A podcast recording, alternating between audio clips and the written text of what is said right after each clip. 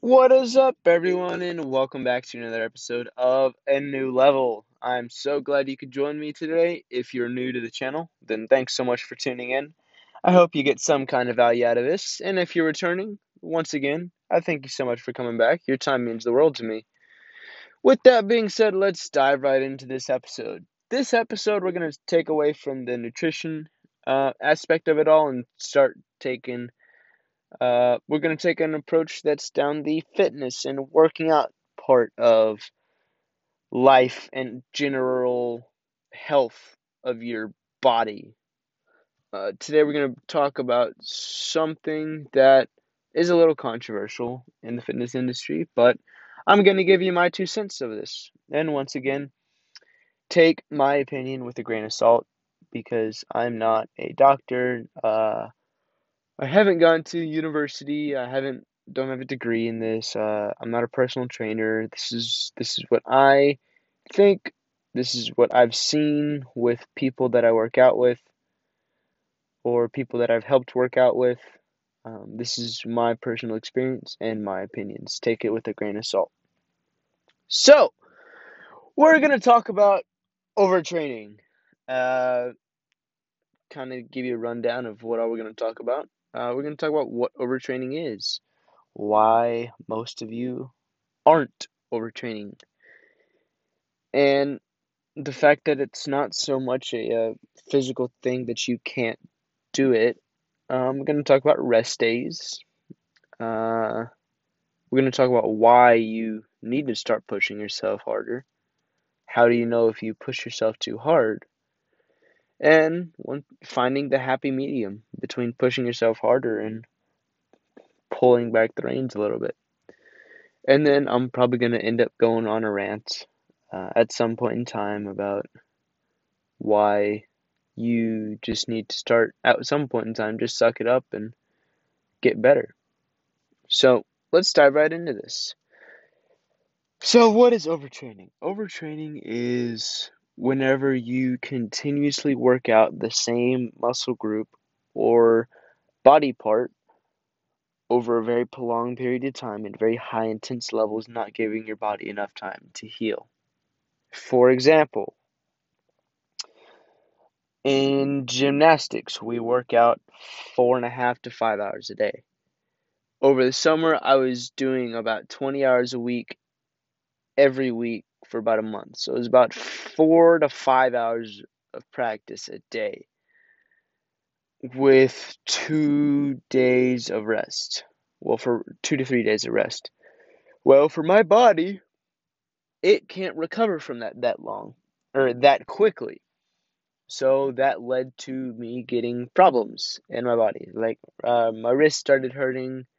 Uh, I ended up hurting my knee, knees, both knees um, ankles, elbows, joints, muscles, the whole shebang. It was just hurting and I couldn't function right. So that's how I knew that I was overtraining because I knew that my body wasn't doing what it could usually do. And then I realized I didn't give myself enough time to rest. So I backed off a little bit and I let my body recover. Um, but with that less time, I put in more effort and I got the same results minus the injuries. So that's my personal experience with personal with overtraining. I'm still kind of battling it right now because I'm still in gymnastics and I'm still putting in a stupid amount of hours.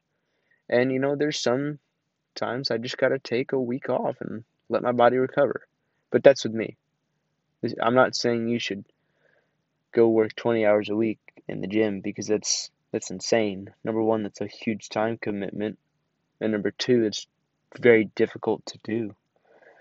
So, that's my take on what overtraining is. It's overworking your body and not giving it enough time to rest.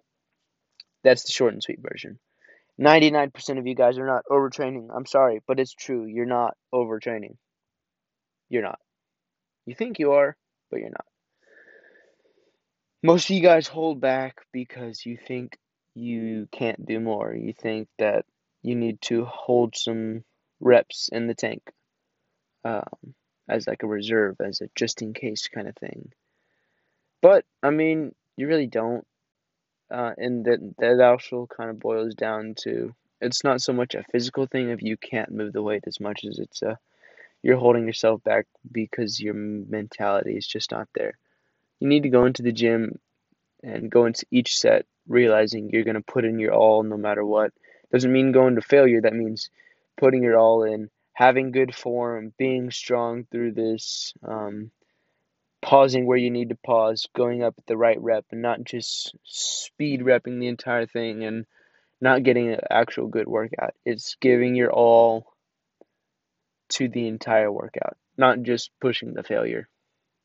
So it's not that you can't do it, it's that you don't want to do it, which is something that you personally need to figure out why you do that. And then every day, get a little bit better and just get a little bit away from that mindset of, I can't do this because it's too heavy. Each day, you're like, well, maybe I can do a little bit better. Maybe I could go a little bit slower on my reps. Maybe I can go up a little bit of weight. Maybe I can do one more rep.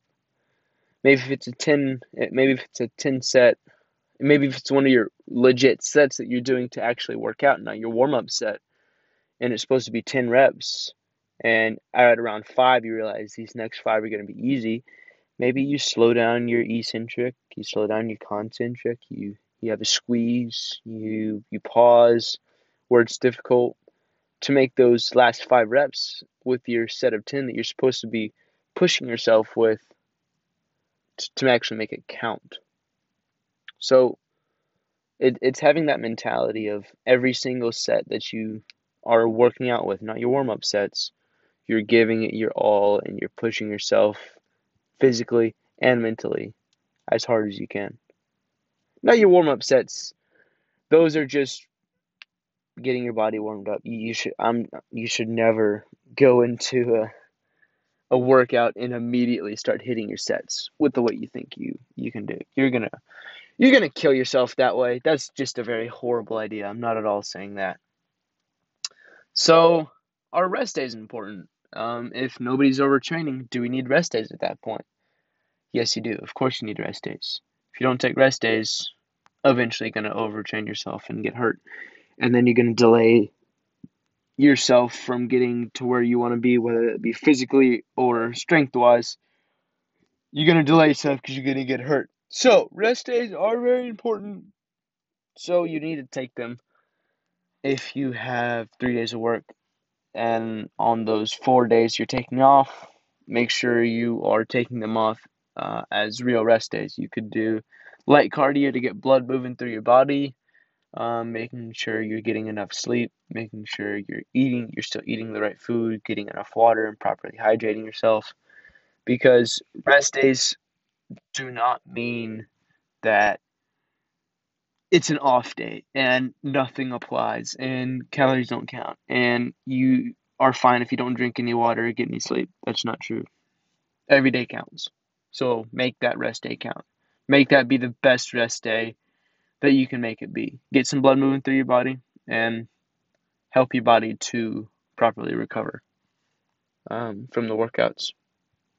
Now, here's a disclaimer for that 1% of you guys that push yourself to the absolute limit each and every day because you're absolute beasts. If it's getting to the point now where you start to see small injuries occurring, then it might be a good idea to either scale it back or take another rest day. Either way, you need to start realizing that if you don't start changing what you're doing, you're going to eventually hurt yourself in the long run. So just remember that. Um, that's a if you're put if you know you're pushing yourself every day and you know you're giving it your all and you leave the workout knowing that oh I could have done more or I, I could have done fill in the blank. If you do if you don't leave the workout uh, if you leave the workout and you don't think any of those thoughts, those what if questions, then I'm not talking to you about overtraining. I'm talking about the people that are holding back because science says so. Like no, sorry. Just just work out. d- do the best you can. Get better. Make make small one percent changes because you make those one percent changes every day in a year. You've got three hundred sixty five percent better. It's a huge score. It's great. That's amazing progress. So that's my little disclaimer for you, you one percent absolute beasts in the gym. Um, and you know, pushing. I've already kind of touched on this, but pushing harder is important because number one, you'll get stronger. You'll, if you're trying to build muscle, you'll, you'll build more muscle.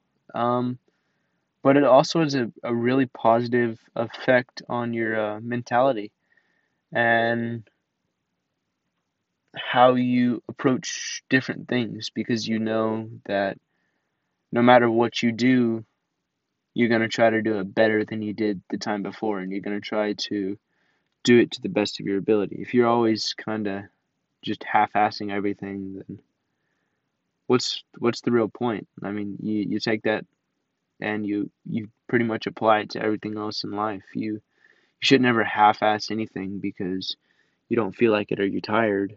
You should do it to the best of your potential or the best of your ability every single time. And if it doesn't work out, then you step back, you adjust, and you get better. And that's that's why I think it's so important that you, no matter what it is, you always try to push yourself to that next level every single time you you walk in the gym. So, how do you know if you actually did train too hard? Well, long term, if you start to see small little injuries come up, that's a very good indicator that you are pushing yourself too hard. Like small injuries, as in like you you pull a muscle, um, you your knees start to feel weird, your elbows feel weird, your wrist starts to hurt more. Those are really good signs that, um, for me, anyways, that something's wrong with my body. Um, another really good example would be if you, let's say you hit chest and you hit it hard and you hit it, you did, you made your 1% changes and you did it better than you did before. And you got, you, you did it better than last time. And you're, you're sore, which soreness comes from a variety of things, not just overworking yourself.